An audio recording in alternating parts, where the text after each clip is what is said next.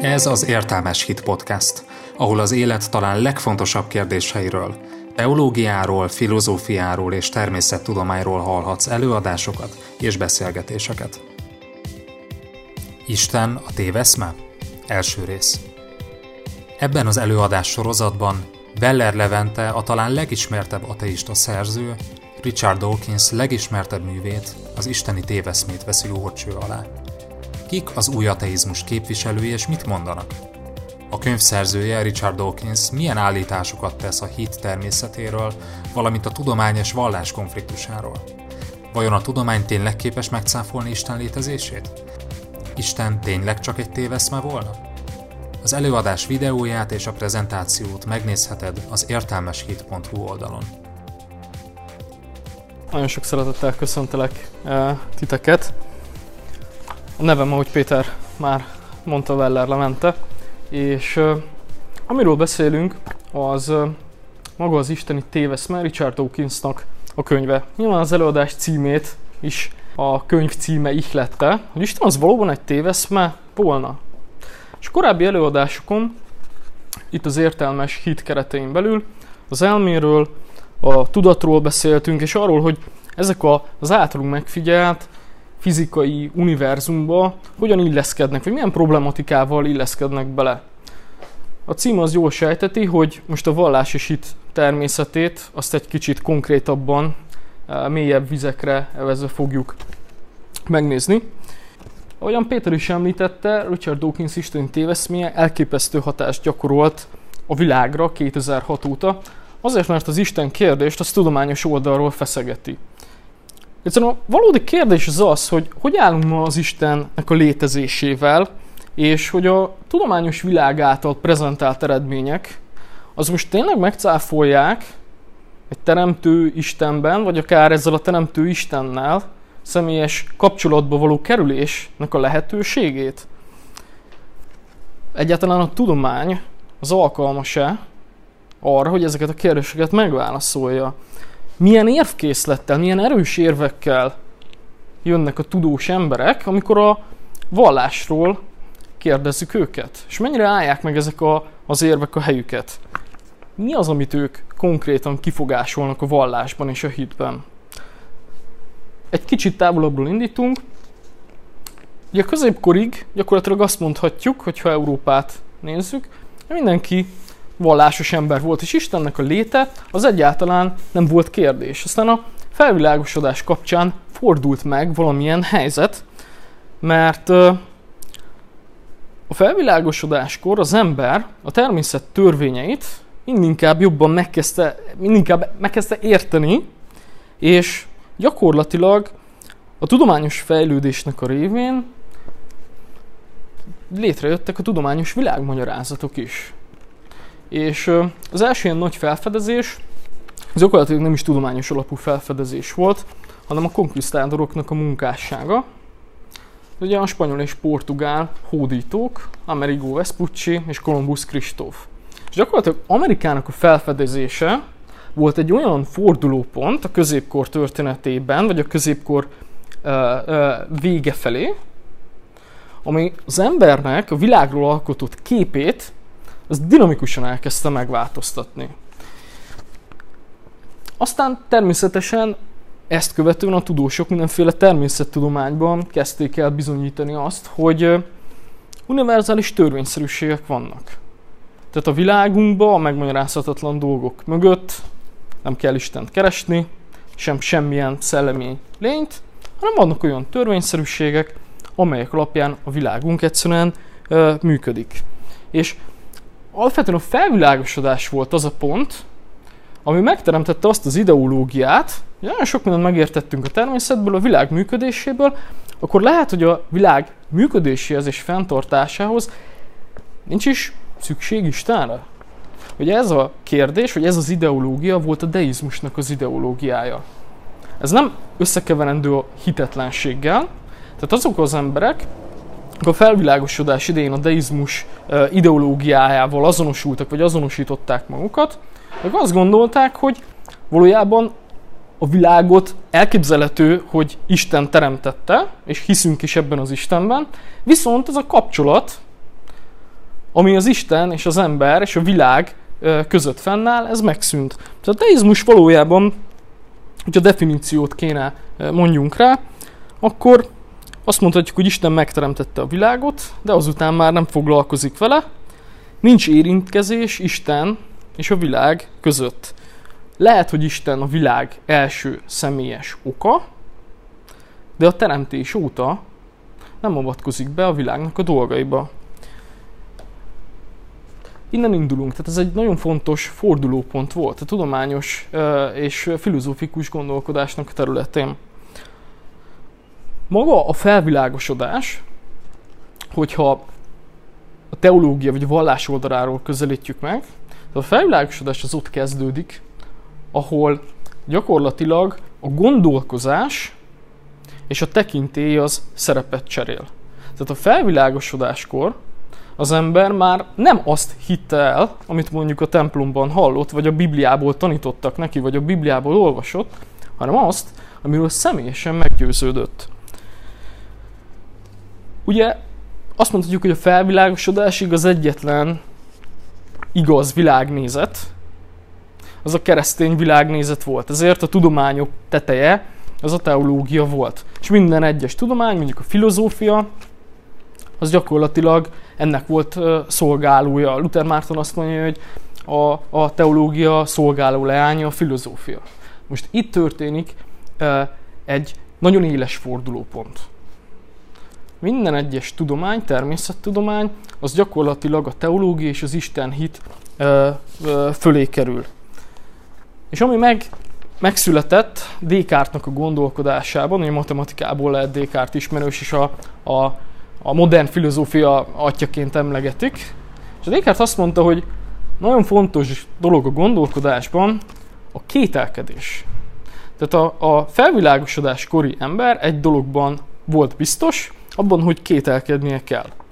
És egy nagyon érdekes háttere van ennek egy házi vonatkozásban. Így a táptalajok. Most nyilván beszéltünk Amerikának a felfedezéséről, hogy az ember elkezdte az őt körülvevő világot feltérképezni, megismerni. Ugye ez az ideológia honnan jöhetett? Ez nagyon érdekes dolog, hogy a reformáció hozta meg a táptalajt nagyon sok újfajta gondolkodás számára. Tehát a Luther munkássága vagy munkásságának a csúcsa, amiért Luthert nagyra értékeljük, az az volt, hogy az egyházi tekintéllyel szembe ment.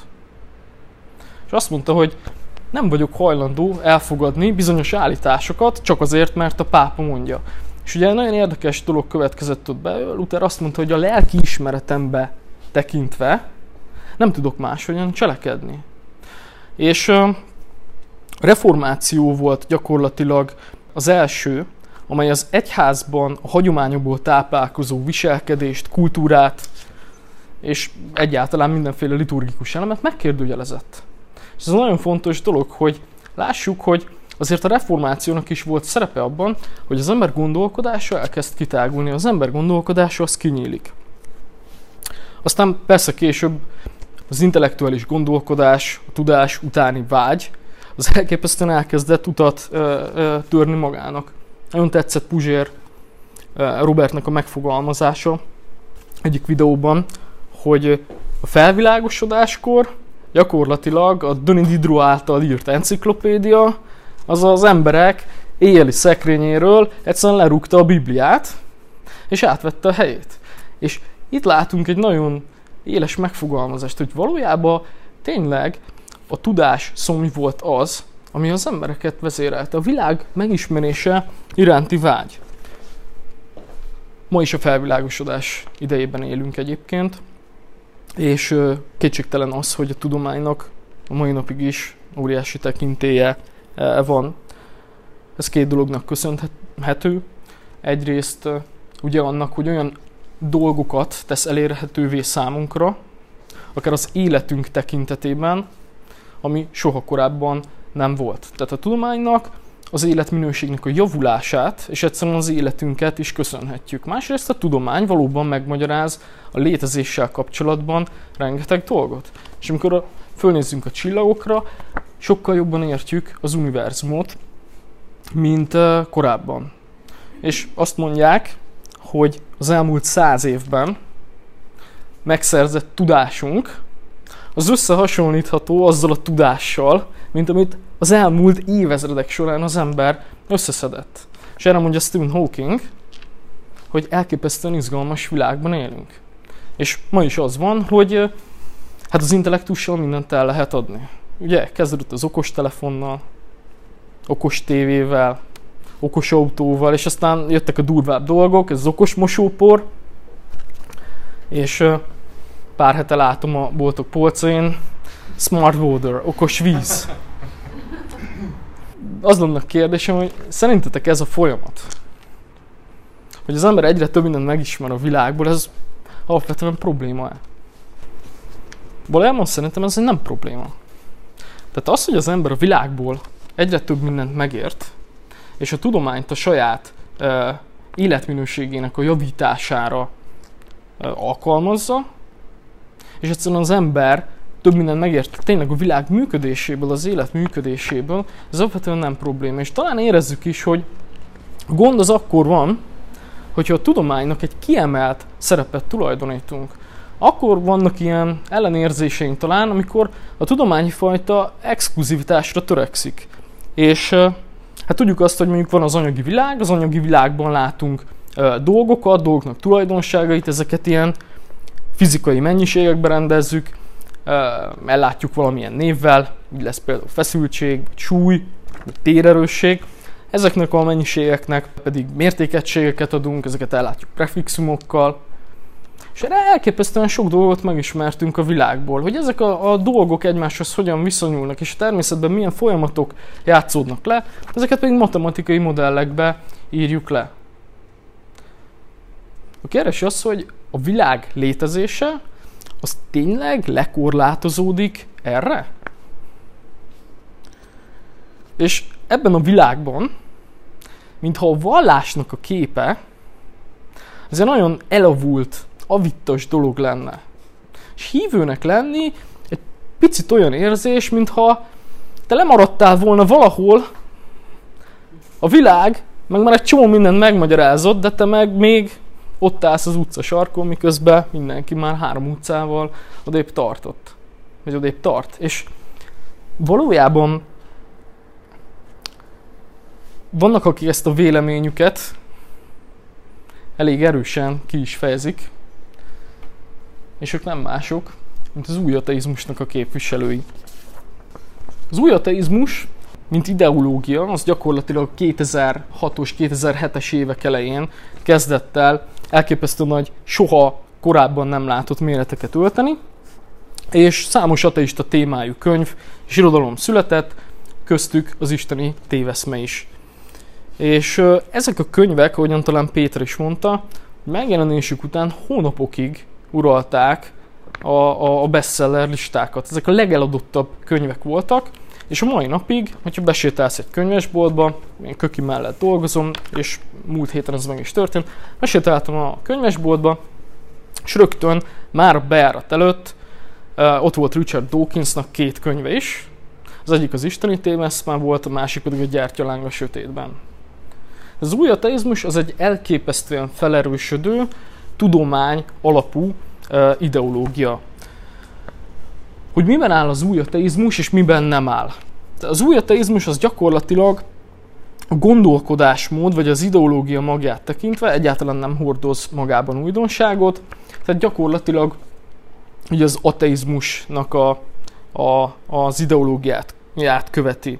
Ugye az ateizmus az ateizmussal szemben kifejtett nézet, és azt mondjuk, hogy ez a legfelsőbb lénybe, vagy Istenbe vetett hitnek a tagadása. És általában ezt a tagadást ö, együtt kíséri mindenféle metafizikai létezőkkel szembeni visszautasítás, akár a léleknek, a szellemnek a létezése, a halál utáni életnek, vagy halál előtti életnek a létezése. Ugye ebből alapvetően mi következik? Valahol a materializmusnak az ideológiája. Tehát, hogy a világ az, ami minket körülvesz, az gyakorlatilag arra korlátozódik, amit az érzékszerveinkkel felfoghatunk. És az anyagi létezőn kívül uh, nincs egyszerűen más. Az embernek a tudatát, a gondolkodását is e, ilyen kémiai folyamatok vagy biokémiai folyamatok által meghatározottnak tekinti. Sziasztok, gyertek csak! Nem véletlen az, hogy e, Mungvári Péter erről tartott előadást. Mert valahogy a tudatot, az elmét, azt nagyon nehezen tudjuk betenni abba a, a már említett e, anyagi világban. Nagyon nehezen tudjuk egyszerűen mértékegységgel meg prefixummal ellátni. Nagyon nehezen írunk rá föl matematikai modelleket.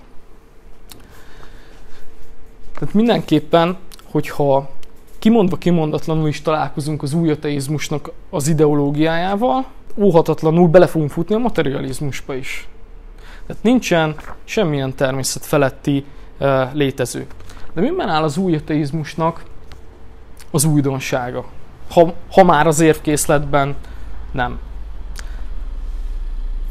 Valójában a retorika az, amiben új. A korábbi érveket, azokat az új ateisták egy elképesztően erős, már-már ilyen militáns hangvételben fejtik ki. Egy apró példa arra, hogy mit is értünk az új ateizmus hangvételén.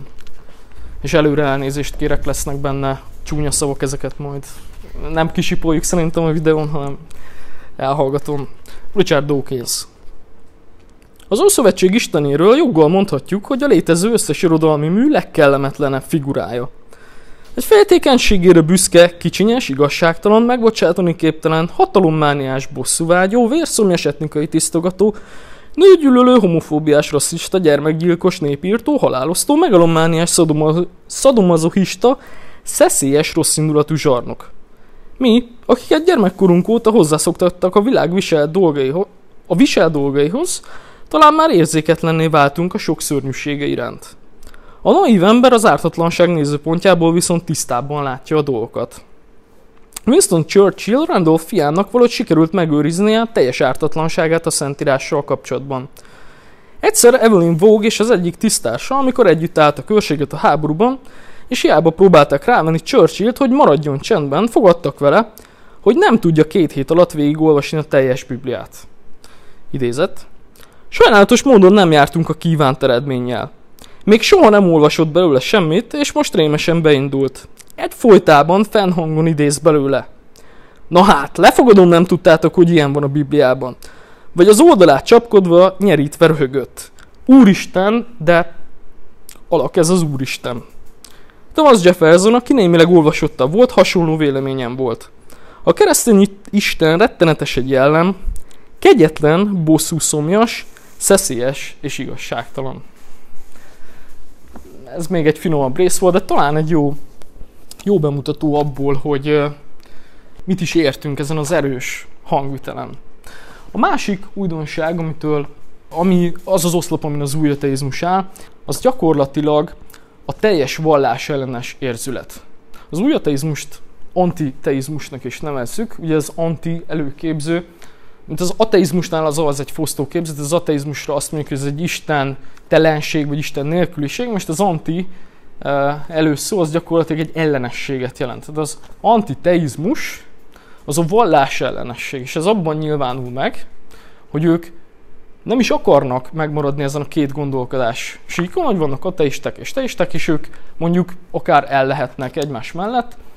Az új ateizmus az egy szervezett hadviselési forma, hogyha így tetszik, a vallás léte és jogosultsága ellen. Tehát az antiteizmusnak, az új ateizmusnak az egyik szándéka, hogy a vallást azt minél hamarabb gyakorlatilag a világról felszámoljuk. A másik, és talán ez már sejthető volt, állandóan a tudomány és a vallás konfliktusának, vagy szembenállásának a hangsúlyát veszik. Ezt úgy érik el, hogy nyilván az új ateisták főképviselői tudós emberek, vagy filozófusok, és gyakorlatilag a tudományos eredménybe szőnek ateista narratívát. Bizonyos tudományos eredmények, nek a magyarázata az, amit ők nagyon előszeretettel forgatnak ki arra, hogy lám, lám, ez az eredmény azt hozta, hogy a világ működéséhez, vagy éppen ebben a dologban, ahogyan bizonyos természeti jelenség viselkedik, vagy ami az élet kialakulásához szükséges volt, ebben semmilyen felsőbbrendű erő vagy hatalom nincsen, tehát Isten sem létezik. Ugye az a fajta nézet, hogy a tudomány és a vallás az egymással szemben áll, gyakorlatilag a 18. században alakult ki. Egyébként már a tudományos népszerűségét is egyre inkább kezdi elveszteni. Ez egy modell. A tudomány és a vallás nem szükségszerűen áll egymásban konfliktussal. Nyilván ez az a propaganda, ez az eszköz, ami, amit a legkönnyebb eladni.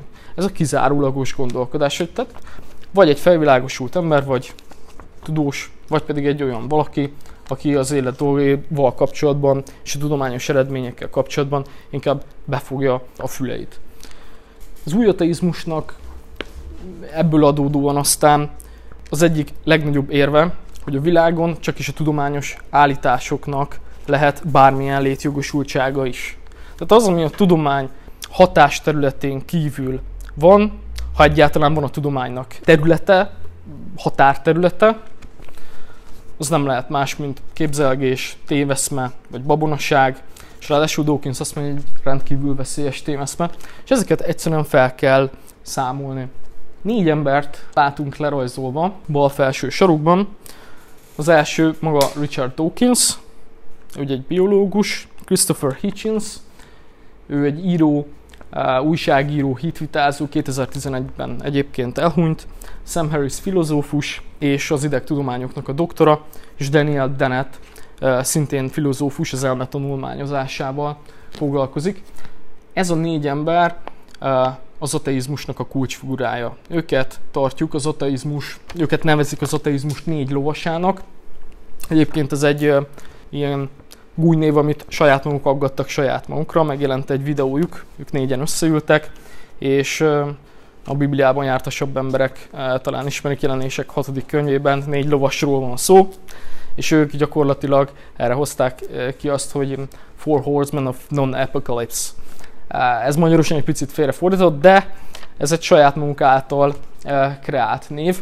Ők az új ateizmus ideológiájának gyakorlatilag az úttörői, akik egyébként nem is állnak meg a gondolkodásnak a szinterénél, hanem olyan-olyan érdekes, hogy egy misszionáló tevékenységet folytatnak. És egy aktív mozgalmat tartanak fent.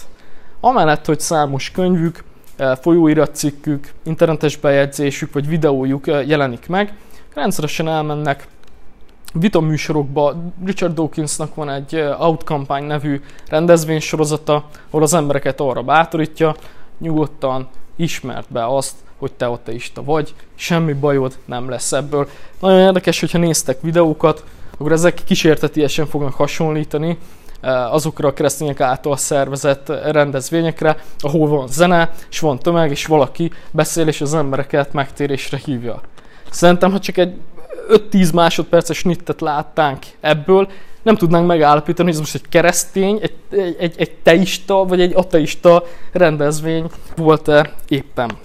Kicsoda Richard Dawkins, képen látható úriember. 1941-ben született, nagyon jól tartja magát egyébként. Most már, hogyha jól számolom, akkor ő 78 éves, és nem tudom, hogy a kép mikor készült, elég aktuális, még a, kinézete az arca, tehát egyáltalán nem egy öreg emberről beszélünk. Richard Dawkins maga egy evolúciós biológus és etológus, az etológus az állatok viselkedésének tanulmányozásával foglalkozik. A Royal Society-nek a tagja, ez a Királyi Természettudományos Társaság Angliában, ez gyakorlatilag a legprominensebb tudományos társaság a világon. Tehát aki a Royal Society-nek tagja, az egy igazán nagy tudósnak számít. Kétséges senkinek ne legyen a felől, hogy Dawkins egy tudóska, egy elképesztően nagy tudós, tehát ő egy igazi tudós nagyágyú. A hírnevét azt az 1976-ban írott Önzőgén című könyvével szerezte meg. Gyakorlatilag az önzőgén volt az első olyan tudományos műve, ami aztán az egész későbbi életére hatással volt, vagy ami az egész életét végigkísérte. És gyakorlatilag az önzőgém ben fejti ki a géncentrikus világnézetét, illetve ebben próbálja a darwinizmus általánosan általános értelmet félreértéseit olvasni. Dawkins azt mondja, hogy maga a fajfenntartás, illetve a szaporodás az nem a, a fajok szintjén történik, hanem a gének szintjén. Ez azt jelenti, hogy gyakorlatilag a gének az emberi testet, vagy az állatoknak testét csak egyfajta hordozóként használják. Egy elég érdekes elmélet egyébként. A másik jelentősége az önzőgénnek az az, hogy ekkor dolgozta ki a memetikának az elméletét. A memetika az gyakorlatilag valami olyasmiről szól, egyébként egy prototudomány, tehát nem üti meg a, a tudományos fokozatot ez a kutatási terület. Tehát a memetika az a genetika és a mimézis szavak kombinációjából származik. Az emberben gyakorlatilag vannak ilyen aprócska kulturális információs csomagok, és ezeket a kulturális információs csomagokat örökítjük egymásra. Ez azért fontos, mert ő úgy gondolja, hogy az ideológiák, az eszmék és így a vallás is egyébként teljes mértékben ezzel a, a memetikánk nevezett folyamattal magyarázható. Ami Dawkins jellemzi, az a darwinizmus, mint univerzális elméletnek a felmagasztalása vagy a promotálása. A darwinizmus ugye gyakorlatilag a természetes szelekcióról szól, és Dawkins elmondása szerint a darwinizmus az lefegyverzően elegánsabb magyarázattal szolgál a teljes élő világ létezésének okára, mint bármiféle teremtés. És a darwinizmus az nem csak az élet, ami az emberekben, állatokban, növényekben megnyilvánul, nem erre a fajta életre ad magyarázatot, de tudatosítja azt, hogy a világon a darwinizmus segítségével elképesztően sok mindent, tehát a természetes szelekció révén te, elképesztően sok mindent meg tudunk magyarázni. Például a vallásnak a fejlődését is. Amúgy egy kicsikét nonsens dolognak tűnik. Richard Dawkins tudományos munkájához, vagy munkásságához egyébként kétség nem férhet. Jellemzően az utóbbi hát most már 2019 van, lehet, hogy ildomosabb 30-40 évet mondani, az életét az az ateizmusnak a terjesztésére tette fel. Elképesztően jó stílusban ír Dawkins egyébként. Most lehet, hogy az előző, az egy könyvből kiragadott részlet volt. Látjuk, hogy a könyv az nagyjából ilyen 550 oldalas, de a könyv az, az gyakorlatilag így olvastatja magát.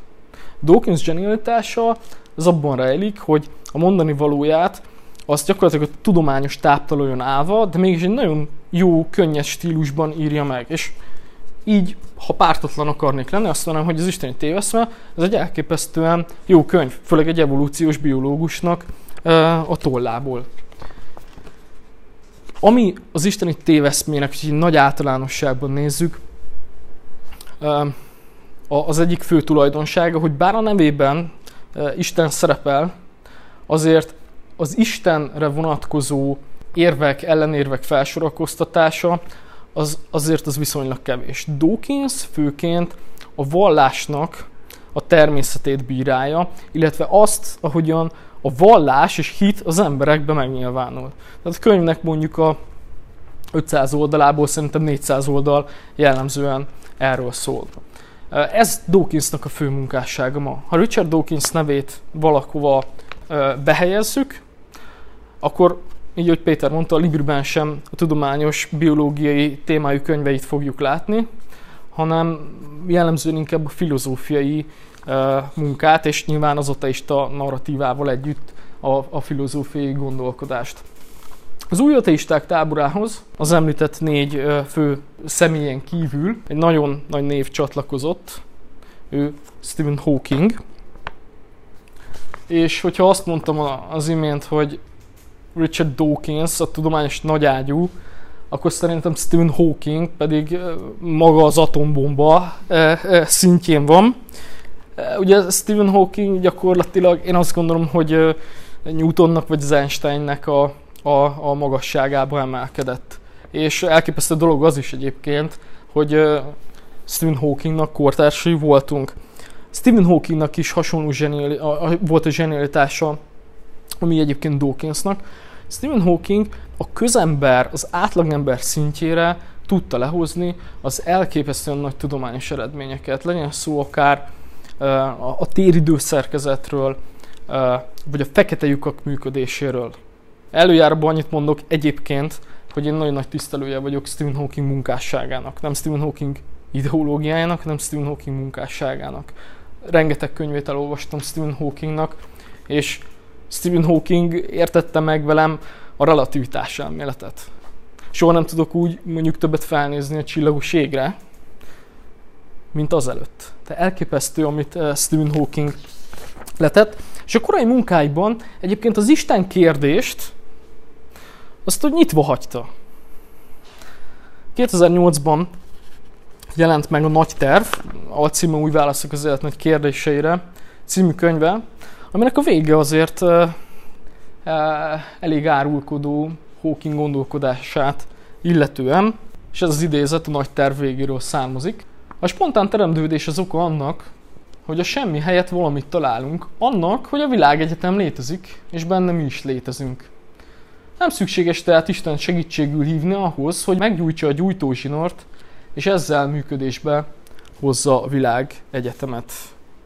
Ugye elég kecsegtető az, hogyha egy ilyen nagy tudós ember Isten létezéséről vagy nem létezéséről ilyen megállapításokat eh, tesz. Nagyon fontos dolog, és ezt nehéz Stephen Hawking nagyságához mérten kimondani, de nagyon fontosnak tartom, hogy amit itt fönt olvassátok, ezt ne tudományos eredményként kezeljétek. Mert ez az állítás, ez nem egy tudományos eredmény. Ez egy tudományos eredményből levont ateista narratívával ellátott kijelentés. Ez, ha nagyon őszinték akarunk lenni, gyakorlatilag a hipotézisnek a színvonalát sem üti meg. Ez egy spekuláció. És jegyezzük meg, az előadás egy pontján szeretnék ide visszatérni, hogy mi volt az a mondat, mi volt az a valódi hipotézis, amiből aztán Do- Hawking ilyen végkövetkeztetést vont le. Azt gondolom, hogy a témának a tárgyalásához néhány alapfogalmat uh, muszáj átnéznünk. Azért is, mert uh, itt a um, nyugati kultúrában ezeket a fogalmakat, például mi az, hogy Isten, ki az, hogy Isten, valahogyan értjük, és Dawkins is érti valahogy. És ahhoz, hogy megértsük Dawkinsnak a gondolkodását, egyszerűen elengedhetetlen az, hogy, hogy egy kicsit jobban belelássunk, egy közös nevező pontra jussunk. Mi mit gondolunk Istenről, Dawkins mit gondol Istenről, kinek tartja uh, Istent. Ugye, ahogy mondtam is, nyugati kultúrában Istent azt általában úgy szokás a Bibliának az Istenével, néhányan biztosan tudják is, hogy Jahvénak hívják, Jahvéval azonosítani, ez viszont eléggé önkényes megfogalmazás, jobb lenne valami uh, általánosabb definíciót uh, hozni erre, és a vallás történeti kis lexikon Istent így uh, mondja. Isten a vallások megszemélyesített, természet fölötti létezője, reális, reálisan megvalósíthatatlan emberi tulajdonságok és képességek fantasztikus megvalósítója. Vagy létezik egy emberfeletti, természetfeletti értelem, amely tudatosan megtervezte és megalkotta a világegyetemet, és benne minket is.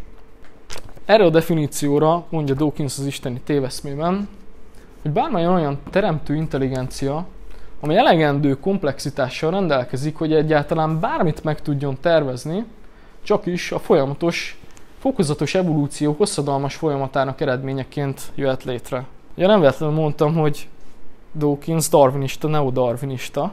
Tehát mindent, ami létezik, ő azt megpróbál a darwinizmussal, a, természetes szelekcióval magyarázni. És ami nagyon érdekes, mit mondunk erre? Itt tök pártatlanul.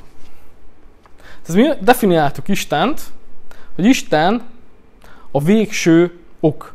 Isten a valóság a, a vége, a valóságnak a kezdete, mindennek az oka. És azok a folyamatosan egymásba láncolt kérdések, amiket a tudomány feszeget, azok mondjuk Istennel végződnek. Isten a létezésnek az oka. És akkor azt várnánk, hogy mondjuk egy Dawkins jön azzal, hogy nem, nem, nem, szerintem a létezés oka Amaz. De nem ezt csinálja Dawkins, hanem mit mond? Aha, szerinted is a, a létezés oka az Isten. Hát egy ilyen lény, az csak is valamilyen folyamatos fejlődés eredményeként jöhetett létre. És valójában Dawkins egy picit így mellé beszél ilyenkor. Tehát arra lennénk kíváncsiak, hogy Dawkins szerint mi a létezésnek az oka. Mi azt mondjuk, hogy Isten. Ő erre így me- megkerülve a, a mi, mi definíciónkból egy szót kiragadva, Isten, hát az biztos, hogy nem lehet ezért meg ezért. És a, a Dawkinshoz hasonló ateista írók jellemzően a keresztényeket azért támadják, mert a kérdések elől mindig kitérnek.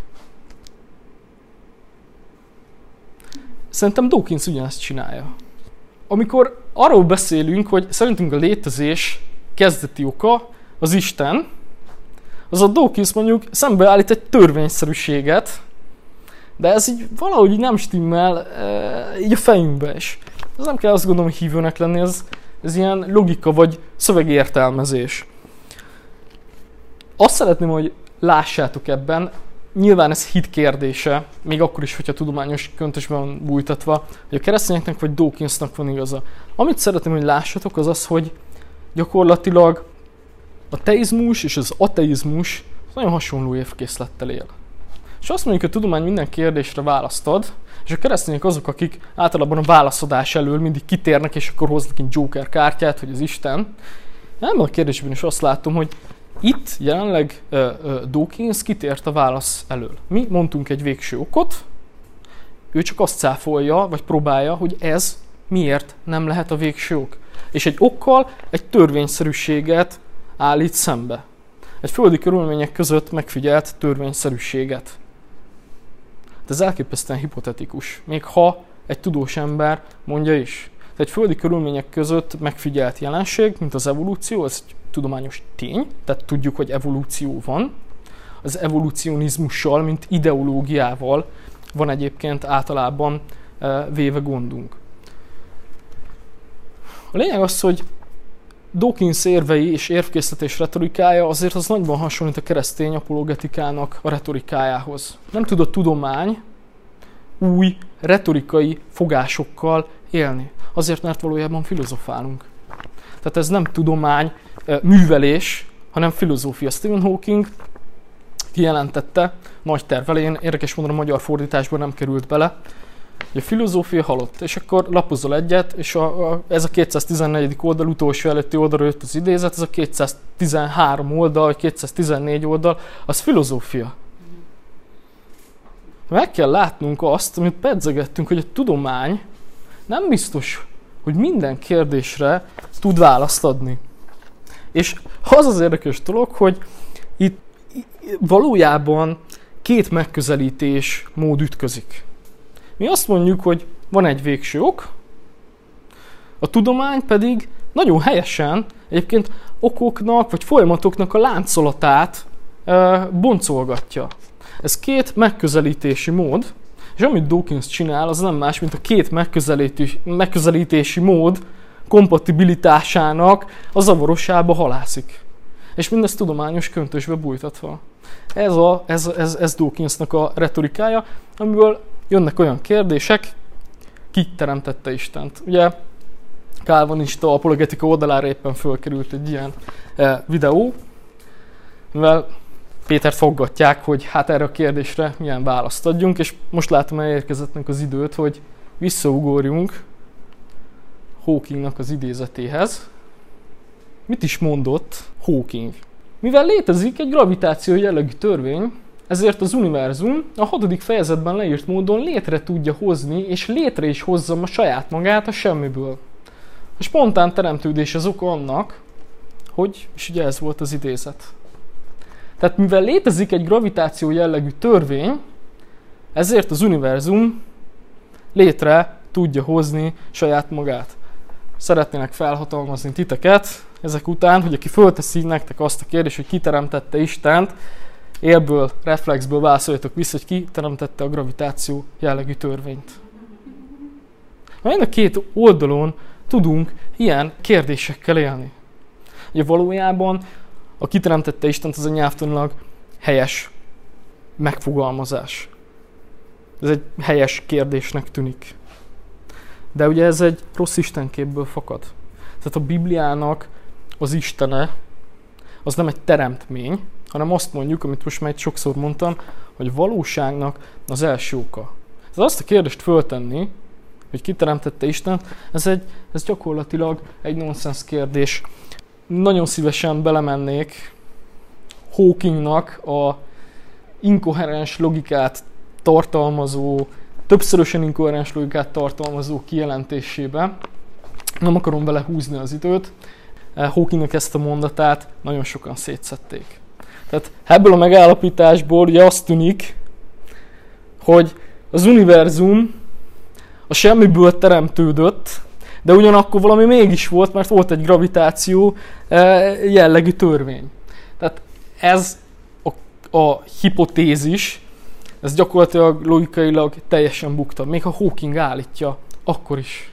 És hogy ebből a mondatból jön az, hogy mivel ez a hipotézis vélten igaz, ezért nincs is szükség Istenre. Na most ezért mondtam, hogy az az első idézet, amit hoztam tőle, hogy a gyújtózsinór meggyújtásához nincsen szükség Istenre.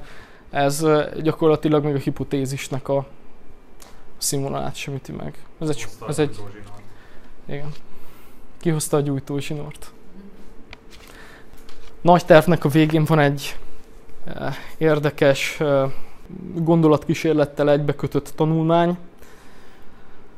Terveztek egy életjáték nevű programot, és programnak az a lényege, hogy beálltunk kezdeti peremfeltételeket, és gyakorlatilag az evolúciós folyamatot lehet rajta nyomon követni, hogy az egyszerűbb alkotóelemekből aztán hogy épülnek föl nagyobb alkotóelemek, és a nagy terv végén Hawking ezzel próbálja igazolni azt, hogy lám-lám, igazából az élet az tényleg tud bonyolódni és bonyolódni és bonyolódni, és az egyszerűbb elemekből tényleg egyre komplexebb elemek létre tudnak jönni emberi beavatkozás nélkül. Nekem csak az a kérdésem, több más apologetikával foglalkozó emberrel együtt, hogy azt a számítógépet, amin ezt futtatják, az az IT mikor látta utoljára, és mikor volt rajta egy Windows update, vagy valami.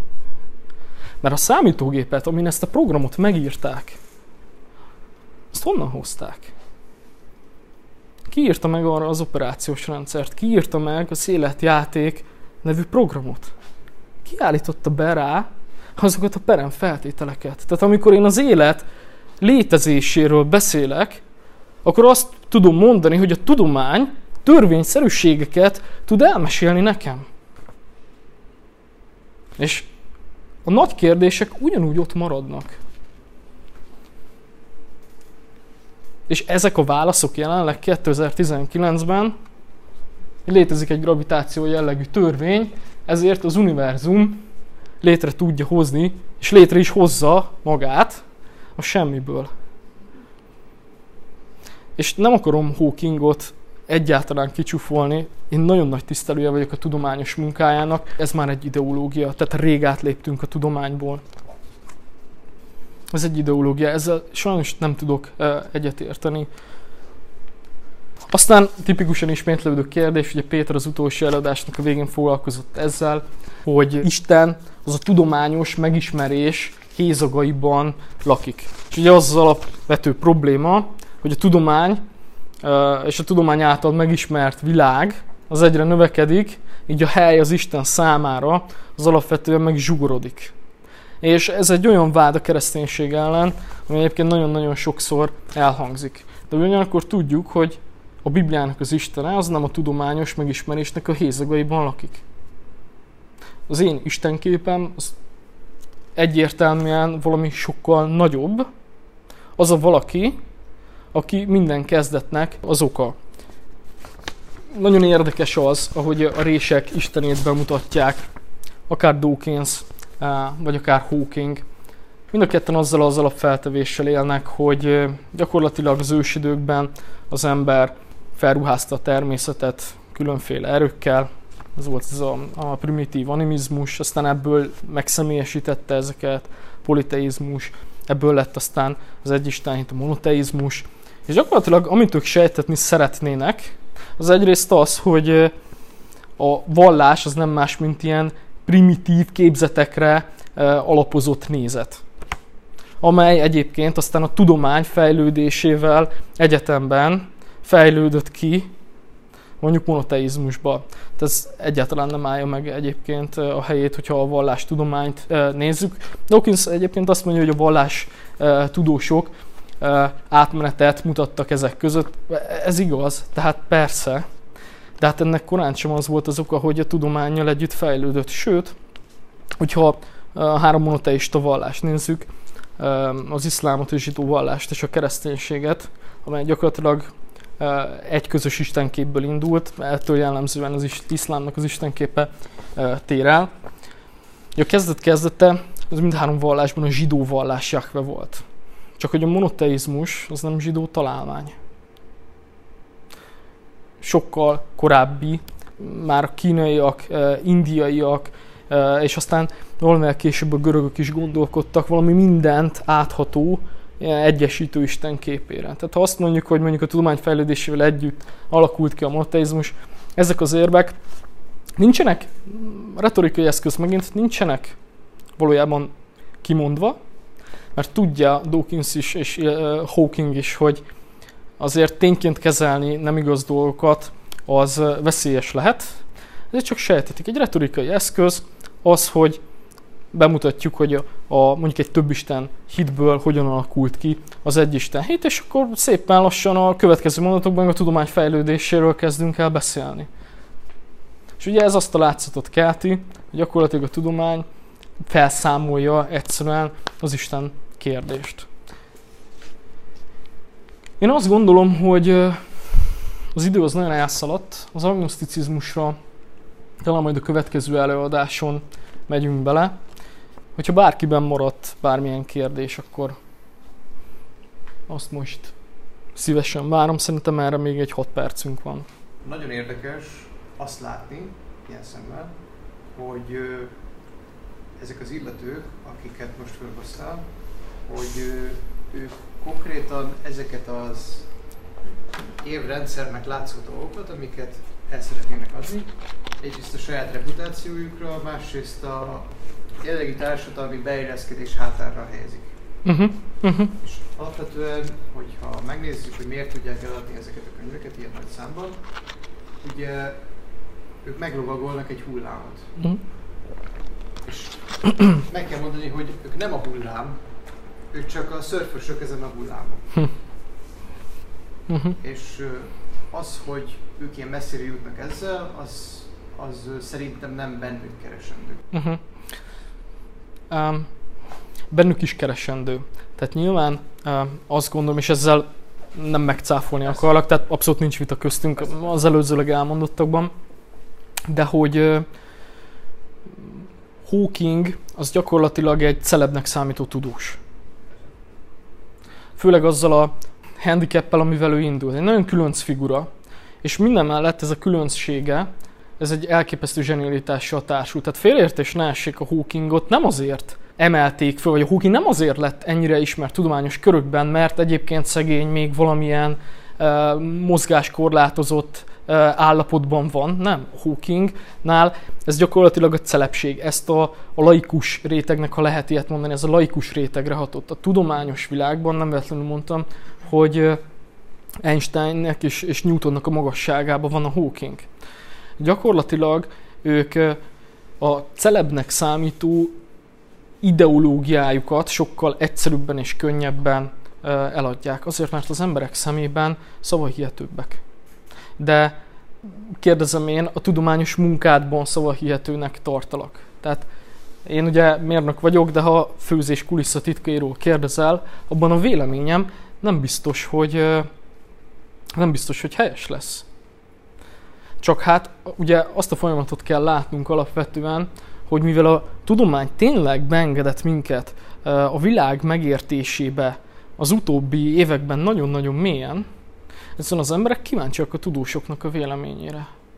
Hogyha megértettünk nagyon-nagyon-nagyon sok mindent, és ott ráadásul tudjuk, hogy ezek a tudósok segítettek az életünknek számos problémáján, akkor vajon az Isten létezéséről, meg a természet feletti létezésről mit mondanak?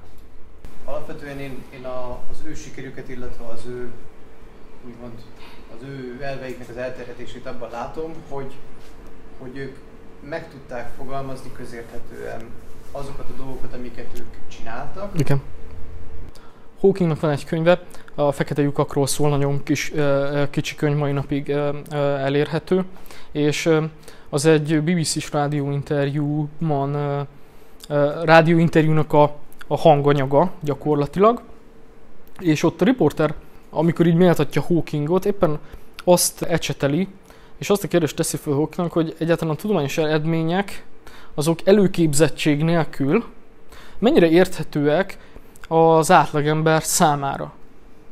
És Hawking egyébként azt mondja, hogy nagyon sok tudós, aki a tudomány élvonalába tartozik, és egy nagyon speciális területen dolgozik, attól tart, hogy azok a tudományos eredmények, amiket felfedezett, egyszerűen az átlag ember számára elmondhatatlanok. Mert annyi és annyi tudományos előképzettséget, jártasságot kellene hozzá felszedni, ami, lehet, ami, egy, ami egy Hawkingnál, vagy a Hawkingnak a, a, a szintjén áll. Hawking zsenialitása ebben rejlett. Hogy a Hawking le tudta hozni gyakorlatilag az embereknek a nyelvére azt, hogy mi, mi is történik egy fekete lyuk környékén. Vagy a, a, a téridő szerkezete elképesztő tényleg az, eh, ahogyan Hawking ezt át tudta adni. Ebben ő zseni volt. És ezért ő szerintem hiányozni is fog egyébként a tudományos életből. Vannak utódai, de én azt gondolom, hogy egy nagyon markáns figura volt minden, minden téren. Persze, ha egy ilyen markáns figura, egy olyan ember, akivel, tehát a saját magánéletedben is az nagyon jó leső érzés, hogy egy olyan emberrel beszélgetsz, akivel rögtön egy hullámhosszon vagy, és megértitek egymást. Most Hawking elképesztően megérthető volt.